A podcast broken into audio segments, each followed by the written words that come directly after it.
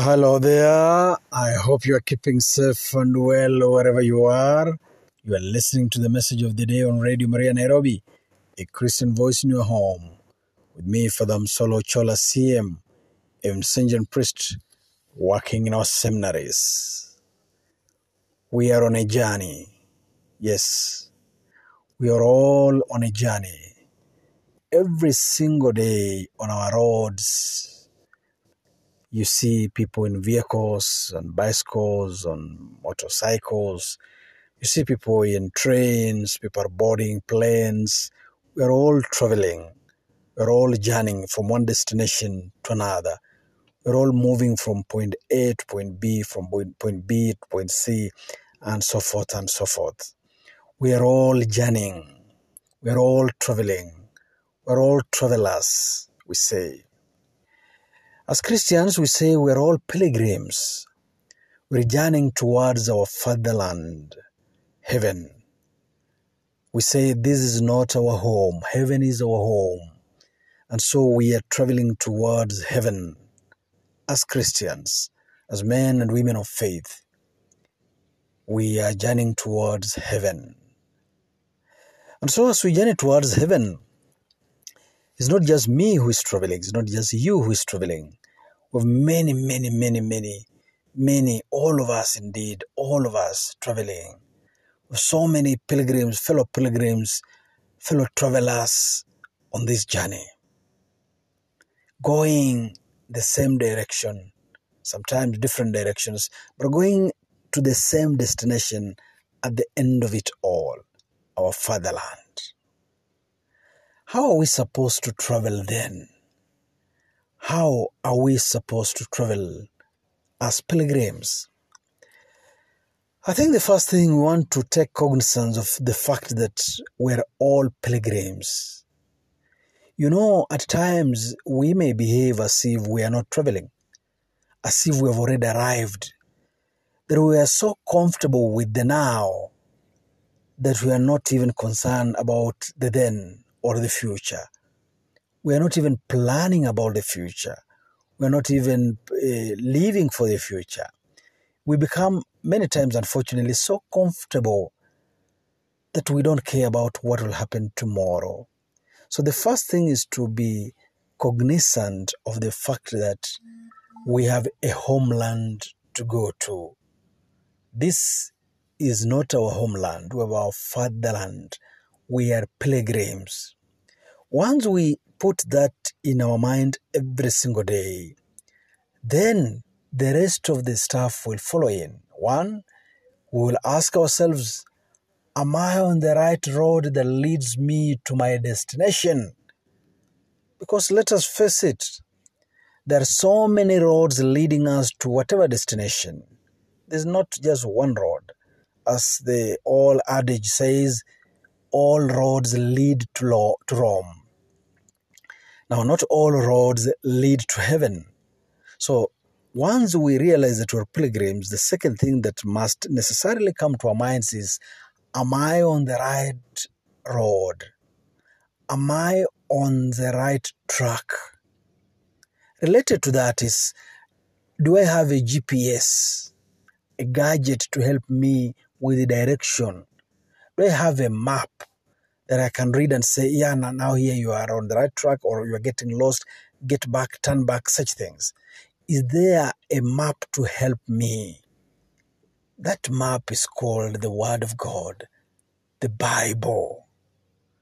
When we read that book or a collection of books called the Bible, it gives us directions, it enables us to see whether we are still on the right track or we have taken a wrong route, a wrong turn, a deviation from the main road to our fatherland. So, my brothers and sisters, how is that map for you? The map we're calling here the Bible. First, do you have it? Second, how often do you open it? How often do you read it? How often do you meditate on it? How often do you use it as your guide? Everyday guide. Scripture says The word of God is a lamp for my steps.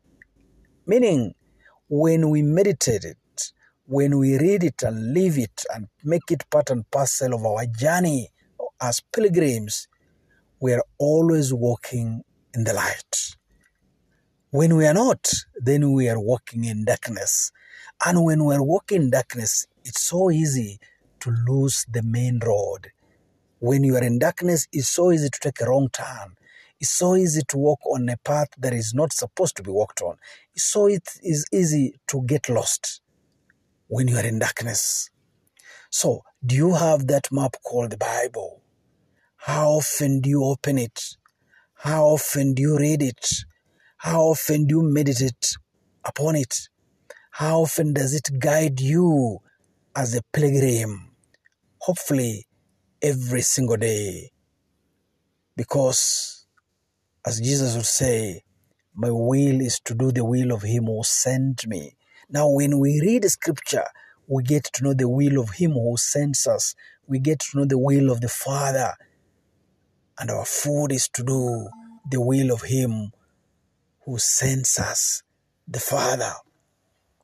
The second thing, we always need food for the journey. When we're traveling, we have snacks, we pack some food, we, st- we have stopovers at points just to have a, a refreshment or to eat something and energize ourselves and move on. Naturally, we do that. On these journey as pilgrims, we also need food. Food for the journey. When the Israelites were walking, traveling from Egypt to the promised land, God provided food for them manna in the desert, water to drink from the rock. God fed them as they walked towards the promised land. As pilgrims, God feeds us. We must be part and parcel of those gathering at the table of the Lord to be fed. The Eucharist. Jesus says, when we eat this body of His and drink His blood, we have life indeed. We have the energy indeed. We have the strength indeed to keep moving. How is your participation in that banquet we are calling the Eucharist, in that food for the journey, in that meal that the Lord Himself prepares for us? How is your participation there? The church asks us to do three things when we participate in the Eucharist. One, to be fully active. Second, to be fully conscious. And third, to be fully there. Fully there, present, body and mind there. Consciously, actively, and with all our being to be there. So, how is your participation? Do you skip the line when is the time to partake of the Eucharistic meal? Are there things you need to do so that you can partake with the other brothers and sisters at the banquet of the Lord? Are you impeded? In other words, are there things that are stopping you from participating? And how do you intend or how do we help you remove those impediments so that you can fully, actively, consciously partake of that Eucharistic banquet? As pilgrims, we don't just need a lamb, which is the scriptures, but also we need food which energizes us, which gives us the strength of body as we journey towards heaven. So, my brothers and sisters, take cognizance of the fact that we're pilgrims walking, traveling towards our fatherland. Also, remember we need a map, a guide, something to tell us when we are on off track or on track. And the third, we need food for the journey. You are listening to the message of the day on Radio Maria Nairobi, a Christian voice in your home. With me, Father Msolo Chola, CM, a Vincentian priest working in our seminaries. When we come back, we shall continue this thinking. We are pilgrims. For now, let us take a short break.